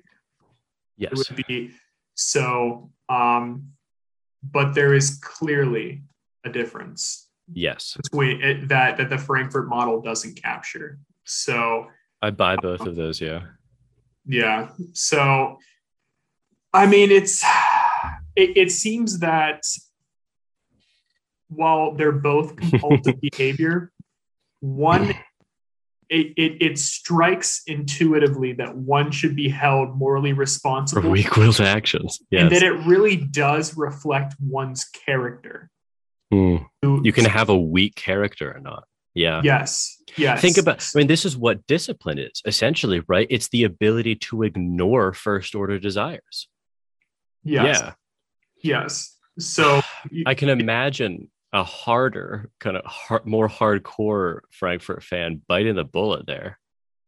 What do you think of that response? And just saying, okay, then, well, you know, if you've stipulated that the person can't resist the desire, even if they should be able to, well, then, yeah, they're not morally responsible. Yeah, but then you'd have to respond and say that that behavior still reflects who they are, mm. though. So if the idea is that, um, you know, you're you're free in the Frankfurt model um, if behavior aligns with second order volitions. Mm-hmm. So, um, but in your morally responsible when behavior or when first order desires align with second order volitions and it become and that and that behavior becomes actionable. Yeah. It and, and that's because it's a reflection of kind of higher order desires. The type of person you want to be. It's almost reflective of what's happening at the third level. Yes. So yeah. so, so when you kind of peel back and ask like, okay, what is this framework? Like you just said, it's a reflection of ultimately who are you? Okay, well, that framework doesn't capture this scenario, which actually does reflect who you are you're you're a weak-willed person. Yes. Yes. So and it doesn't capture that. So it's like, okay, all right. Could could Frankfurt push back and say, no, it does, it does capture that. It it can capture that distinction.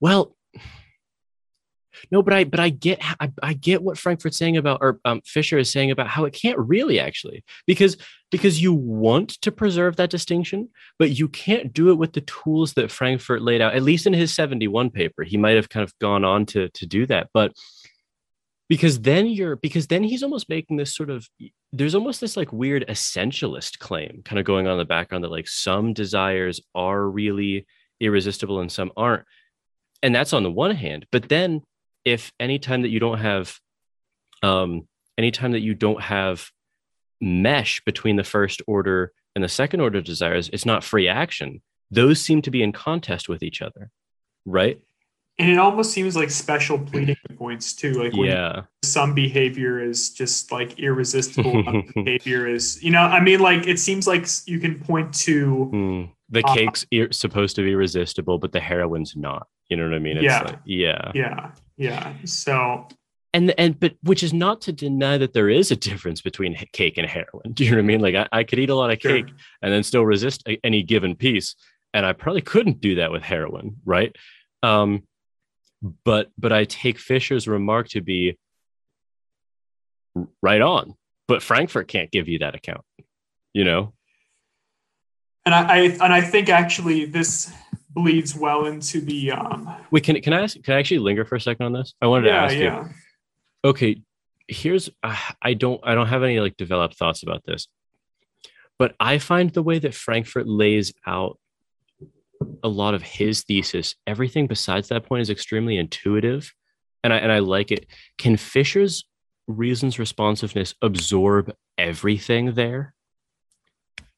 Like if you just translate i guess if you translate desires into reasons um it probably can then right? Well that's what i was thinking like and, like yeah. like, like almost like another view of it but yeah. reasons instead of desires um mm-hmm. but because I, I, I, know I think his approach definitely captures weak-willed people like um, yeah yeah yeah yeah but which scenarios are you thinking that Fischer might not capture? I don't know. Let me um there was a there was something that I had highlighted and I and I'm forgetting what section. Oh, you know, it was in the it was in the it was in the section 2.4. So he says, you know, it's this is entitled why hierarchy. Um so what he actually levies a critique from Watson against um against Frankfurt. So, quoting from Watson, he says Frankfurt's picture of practical judgment seems to be one seems to be that of an agent with a given set of first order desires concerning which he then forms second order volitions. But this picture seems to be distorted. As I see it, agents frequently formulate values concerning alternatives they had not hitherto desired. Initially, they do not or need not usually ask themselves which of their desires they want to be effective in action. They ask themselves which course of action is most worth pursuing. So, and then and then on the next page, very top of 133, this is Fischer now. Um, so the problem is not that Frankfurt's picture presupposes that agents have fixed sets of first order desires, but there is definitely a problem. The model appears to present us as deliberating in the first instance about ourselves, our own mental states, first order desires. But this does not seem to be an accurate portrayal of practical reasoning, at least in most cases. Typically, we are focused on courses of action and our deliberations are more accurately conceptualized as about, in a direct sense, these courses of action in the world. Okay. It seems to me, so I agree with the frequency point that he's making there. Like, actually, most of the time, we just kind of deliberate about courses of action, not which desires we want to partake in or not. That seems psychologically accurate of me, right? Uh, like a lot of reasoning is just this kind of very practical how to get things done and you know how to go about doing things but i it, but but at the same time psychologically i do deliberate about sort of what desires i want to indulge or not um and so because he says you know typically we're focused on this but but can i just don't know so how so how can fish's account encapsulate kind of the purest form of what Frankfurt's talking about. So when I really do kind of have, you know, we, we talked about it previously as there's a lot of these first order desires kind of activating at different times. Impulses strike you, right? Could have cake, could, could do whatever. Um, and sometimes you indulge them and sometimes you don't. And those are based on your second order volitions. That seems to be I, I'm, I'm I'm saying that's true. I know that to be true. Now, how, now does this fit within Fischer's account seamlessly or not? Um, so he would phrase that because he, I take it that because this is um, I mean, you know, he's saying like a hierarchy of wills doesn't, it's not required, like it's not necessary to explain all this. He's kind of throwing it out like it doesn't it doesn't really fit into fischer's view. Because he's saying like the hierarchy itself is sort of a um it's a needless artificial construction yeah, he, in a sense yeah. He, he specifically says like the benefit of his model is that it doesn't require you know the yeah. hassle of the hierarchy. I just thought that they're they're part of the problem for me is like i kind of enjoyed like the framework of like the um, hierarchical approach, like just kind of analyzing you, know one's own thoughts. Um, I just don't know if it's strictly like necessary. Well, it seems to me that so so how so here's where it might be necessary. If a reasons responsive account cannot Uh, cannot account for when I do in fact deliberate about my own desires, because I'm I'm saying that that's psychologically true, and then I'm kind of seeing which view can accommodate that, because Frankfurt's clearly can, right? But I'm not saying that therefore Frankfurt's view is right. I'm saying you think is I'm, there any case where like the Frankfurt can capture it, but um, but Fischer's can't, yeah, right? And then the question would be how did how would Fischer's view need to be modified in order to capture that, right? And I and that's not something that I can kind of come up up come up with off the top of my head, but it's more of raising that question to kind of think about further. It's a really good question to raise. I don't know. I just don't know. I don't know how I don't know how reasons responsiveness can kind of I guess I guess so so because to be honest the way that I would conceptualize it almost puts a hierarchical view into the reasons responsive account. So the way that I might if I had to think about it in a reasons responsive framework I might kind of say, you know, in a very Frankfurtian way, um, desires and impulses kind of just you know activate at certain times and not right we're, we're pulled by wants in a way that we're not pulled by reasons right. right?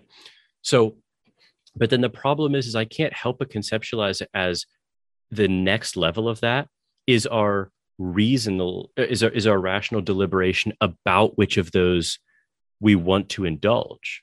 Yeah, it's almost like Fischer has embedded in his kind of non hierarchical model the idea that we use hierarchies in our reasoning. That what you're getting at? Well, I wasn't saying that Fischer's doing that, but I'm saying might he have to? Right, right. Yeah, yeah. Because uh, because otherwise, be consistent. Yeah, I don't know how because I, I don't really view because because I, I I don't view hierarchical wills really as an issue because they don't seem to be that conceptually extravagant. Like I'm not being I'm not making a metaphysical claim that I have some sort of real like tiered. I'm just saying intrapsychically. It, it doesn't I don't know, it doesn't seem gratuitous to me. Do, do you i mean i know you know simplicity is always a nice thing to have in the, you know theories and accounts but it doesn't seem extremely gratuitous to have a hierarchical i'm, I'm actually having a hard time imagining someone who's reason responsive but just doesn't understand like can't use any hierarchy because wouldn't i mean just just to just to grant one reason over another that that is the to, hierarchy yeah. that is i mean you can imagine you know, maybe it doesn't get to like a well, certain tier. Oh, no, but... He would say that that's not a hierarchy of will. That's just valuing some reasons more than than others. I think. Oh, right. I think that that's what mm. Fischer would say. But but I but I but I'm I don't know. I guess I am kind of okay with more than that. I am kind of wondering if I don't know. Maybe, I should just raise the wondering and, and move on. But I don't know. Does that is my question pulling you at all, Adam? Uh, I, I, think so. I'm I'm just trying to think a little bit of just like I because I do yeah. capture different things. Um, I'm I'm I'm not convinced that Frankfurt's model captures everything perfectly. Obviously, oh no, yeah, based on you know what we just read here, but yeah. I do think there is um something missing in in Fischer's model, not in the sense that there is like any example I can point to right now, but more so that I, I still think there is something to, you know, desires and behavior aligning with yeah. desires that you want to become actionable. That, yes. That, you know, Everything we talked about in the Frankfurt episode has to be absorbed if I'm if I'm to buy this view because I because th- those are just psychologically true. Those deliberations. Yes. Yes. yes. I, I, I, I, I still think so. Yes. Um, yes. You know, it's I, yeah. It's not going to describe perfectly when more responsibility obtains. but, We've got to nail this down. Yeah. Yeah, but but it's but it's still, um, I think a, a valuable lens to view when it obtains. Mm. So, um, I think maybe we should just raise that ponderance and then move on because it. I mean. I mean, it, it, it almost seems to like work asymmetrically in the sense where it's like, okay, if behavior um, is uh, from the cause of a first order desire and it aligns with a second order volition, you definitely are morally responsible. Mm-hmm, mm-hmm. You know what I mean? Like in that case, you're definitely morally responsible. Yes. And still under Fischer's view too. Mm-hmm. Comes when behavior in you know in deviates desires that don't align. The question is, are you not morally responsible? And the, answer yeah, not necessarily. You know what I mean? Like mm-hmm, mm-hmm. you could still be morally responsible. You know, I, I thought I was thinking about this too, and, and and correct me if I'm wrong, but Fischer actually doesn't mention this, but I thought that so so yeah. For, remember, this was a remark in the Frankfurt paper that when there is alignment, oh, th- this goes to addressing um, the it's both with a hierarchical, but it, but it, the regress problem that he raises because because I thought that I thought that the regress problem was actually quite a nice one that Frankfurt preemptively solved Right? I totally when, agree. I totally. I, I, yeah, I just, so, I just, I just missed this one. because because when uh, I, I thought that he gave a nice account of like, look, you know, when when you're when your first and second and third order desires align decisively, that just cuts off the chain. You, you've you've this is the type of person you want to be.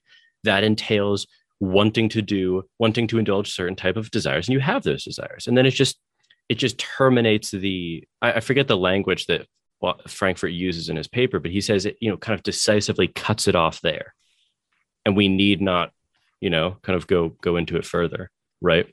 Now, that's a good account of a the positive when they do align. And then, you know, obviously Fischer's Fischer's critiques are more centered on when they don't, I think. But but the regress problem doesn't seem to be a damning one in my opinion.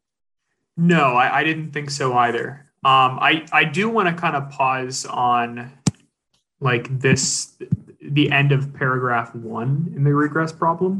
Oh, like, okay. Like, you know, uh, what if there is a conflict at the second level, or what if the individual mm. uh, does not care is a wanton at the third level? Yeah. Well, I just want to pause there and just kind of ruminate about that a little bit. So you know, I, I I thought about this too. I had it highlighted.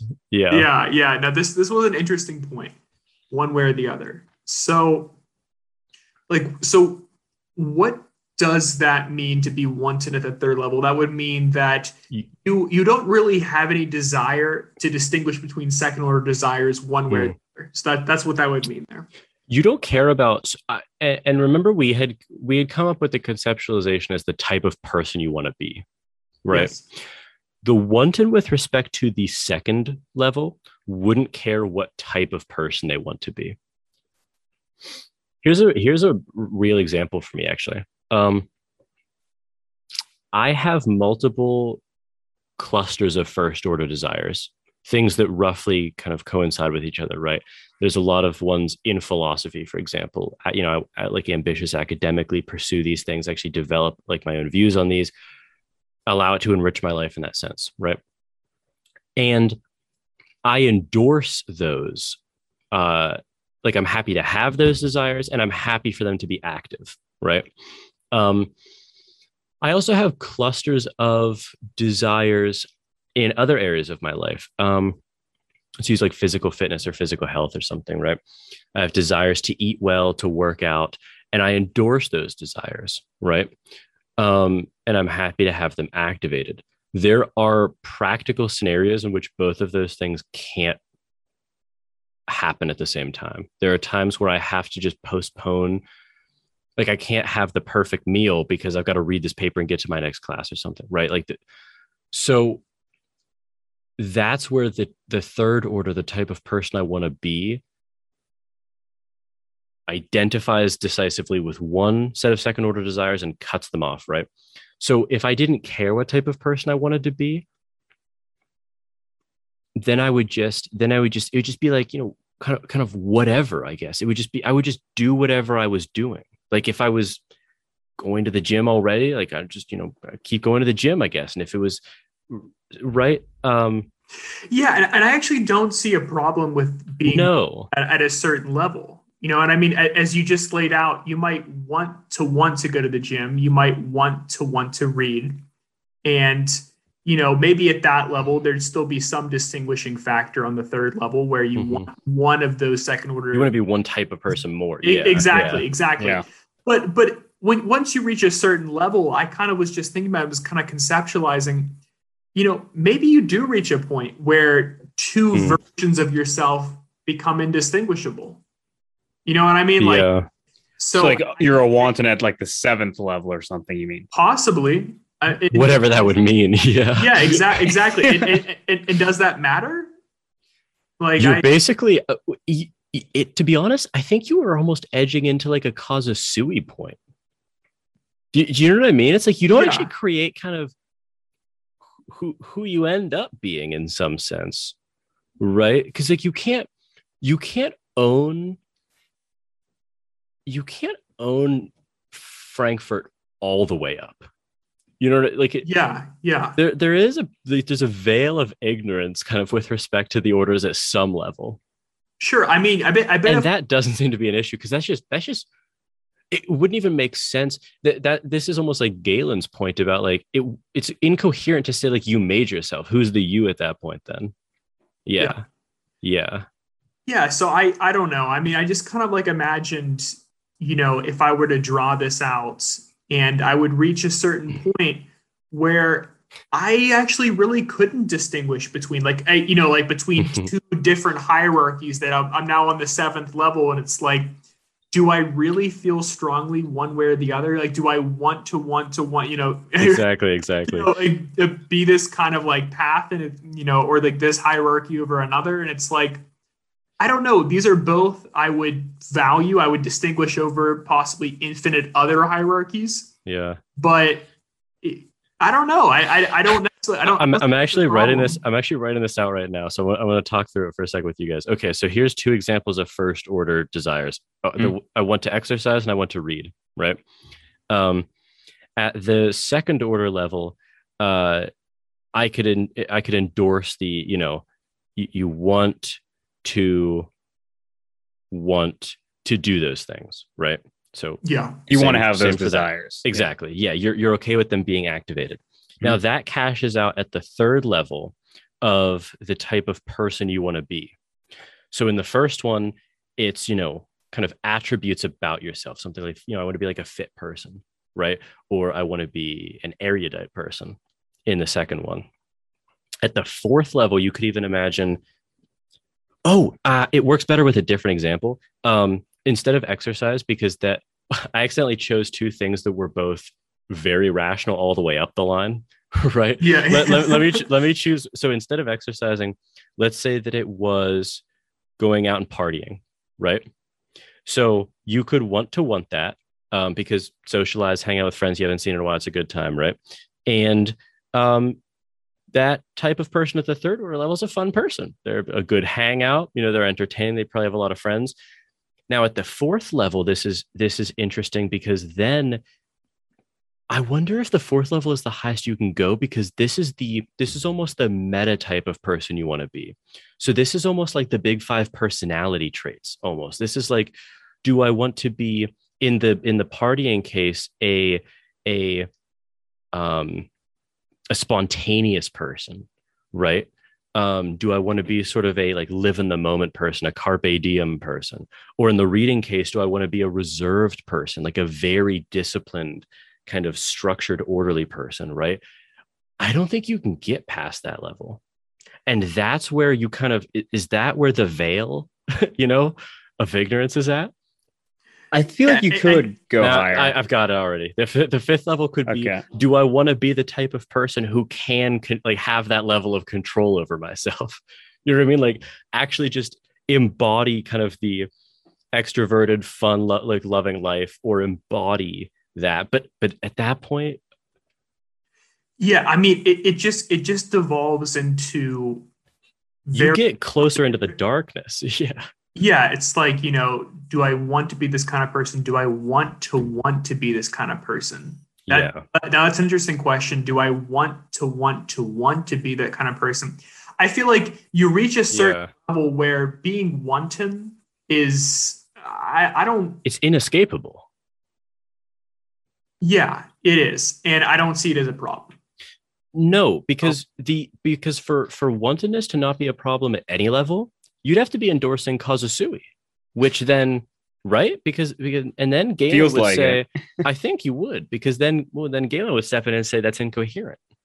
Yeah, yeah, and, and, yeah. I, and I, don't I don't think that's what like the framework's there to capture. Like the framework's there to capture yeah. like you know um discernible desires that can be distinguished and made actionable and it's not meant to be the framework's not there to like you know yeah us out of the void you know it's, it's like out of the abyss just yeah sing, single-handedly so. yeah yeah no i totally agree um we've been going for like a like a, a good two hours at this point were there any um it has it has to be the last one that's that's the last one that that's that's the biggest takedown of um of Frankfurt. The the whole heart. Yeah. yeah, yeah, yeah. Okay, so uh, this is section two point six. Yeah. Okay. Um, if you want, I've got some highlights that might introduce the issue. Yeah, go for it. Okay. this is uh, quoting Fischer.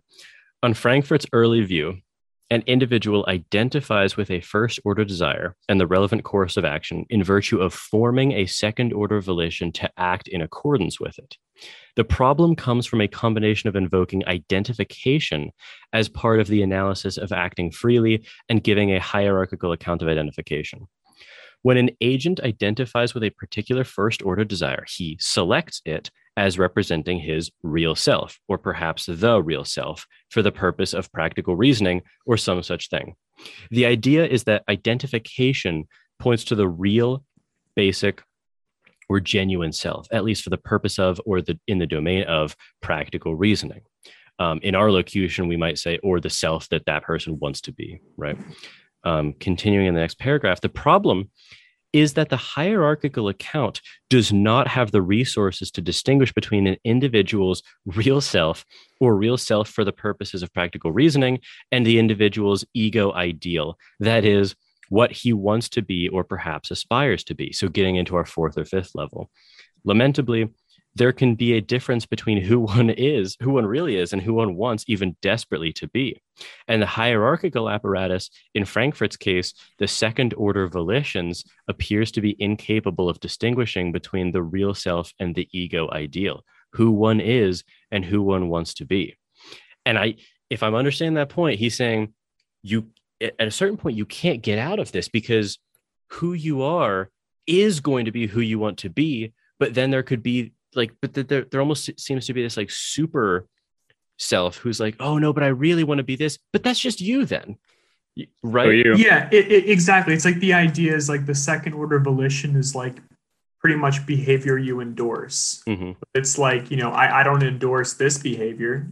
know, so that's that's not me. I didn't act freely. Mm-hmm. like in a way, like that is you. you know what I mean? Like you did do that. Yeah. Yeah, you, you you did do that. And you know, and once again, Frankfurt's model I think is really good at distinguishing between yeah. you know, uh, there is behavior that one does endorse. Mm versus behavior one doesn't endorse. And that distinction is really important. But the idea that it's not you, no, it is you. That is who mm. you are, but it's not who you want to be. And it's not behavior you endorse, but it is who you are. That that does form yeah, yeah. picture of like uh, you know what?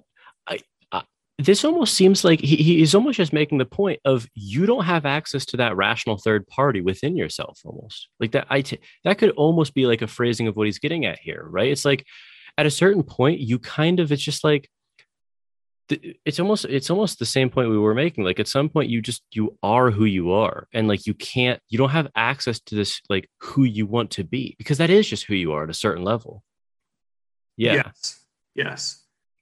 And so you know, it's like back to the cake example. I don't know if this will be any good, but it's like, okay, I want to eat the cake, you know, um, or I don't want to want to eat the cake, mm-hmm, mm-hmm. but I ate the cake and yeah. that behavior is not in alignment with my second order volition. But at the end of the day, I did eat the cake. Mm. So so whether you know that it could be my real self that I'm pointing to here, or it could just be my ego ideal. It could be that I want to be the kind of person mm. that passes on the cake. Yeah. that's who I identify with. But in mm. reality, I ate the cake, and that is my real self here. Mm-hmm, mm-hmm. So and and distinguishing between those two is is hard because it's like, okay, maybe my real self is the kind of person who wouldn't eat the cake unless I eat the cake compulsively. But mm-hmm. who's say? Right? Who, yeah, who, you're just hand waving that that's you. Yeah, yes, you, you, yes. you're saying, "Please believe me." yes, exactly. It's it's yes. It's, so who's to say one way or the other whether it's your real self, uh, you know, yes. not this behavior or an I an ego ideal not yes. this behavior. Yes, so I, and, I, thought that was a big takedown. And it's and it's damning enough at these lower levels, you know, the discordance in the first and second order, but it gets it's it gets kind of harder and harder to resist as you go up, right? Because it's like, oh, I want to be the type of person who has that discipline, right? Okay, but then in the scenarios where you don't like that but that is who you are like you are a weak-willed person or you know something like that so as sure. it gets it seems even more damning the higher up the ladder you go even though it is damning at the lower ones too. Sure, sure. yeah. Yeah i i take it that yeah yeah yeah. I, I wonder how frankfurt would respond to that because the point is that he's having his kind of real self cake and eating it too right? And yeah. yeah. Yeah i it'd be interesting. I don't know did he ever um he doesn't reference he doesn't reference does he? Uh, if Frankfurt responds to this, I don't. I don't think he does. Oh, I'm curious. I'm curious if. Um, he said at one point that just with regard to these critiques, Frankfurt had later writing that. Yeah, I don't but, know what but, those are, and I, yeah. I don't know if that refers to this point in particular or not. Yeah, yeah, yeah, yeah. I don't know. Um, I knew. I knew. Um, I was like, oh, you know, Adam's gonna just like be just you know, just gutted by these by these sections. Well, here's the thing. It's like I think it was um, really good to see a takedown of Frankfurt's work in the sense that you know it's always temper fun. that fandom. It's yeah. all well, no, it's always re- it's always fun to read a takedown because oh, yeah. it, like it just you know uh, keeps you honest. Yes. But yes. Number two would be I, an interesting thing to take away from this conversation is I will give some serious thought to um, potential moral situations that mm. Frankfurt would capture. That Fischer, Fischer wouldn't. Yes, exactly. Because because yeah. because there's such value in the framing still of Frankfurt. I know, I know, and that's that was that's my entire that's my biggest ponderance that I I, I need to dwell on is it, was just a rephrasing of your question. Are there things that Frankfurt captures that Fischer can't? And if so, how could his view be revised such to include those? Yeah. That that that is that is the follow up question for, for this episode.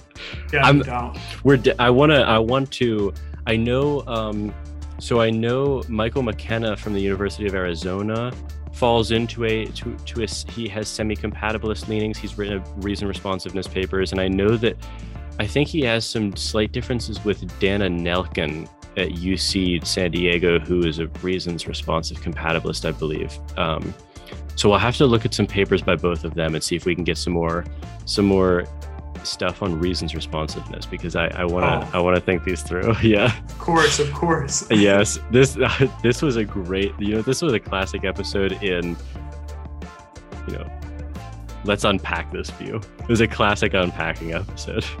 Yes. It was a classic unpacking episode. The only regret is they couldn't go longer because there was more stuff, but we we. I'm gonna table. I, th- there, I have questions about determinism that will come up. I think even maybe more clearly in more reasons responsiveness. I, I have them in a separate document, so that'll be a tease for the next episode because because I think that there are Im- very interesting questions about how relevant determinism can be for mechanism ownership.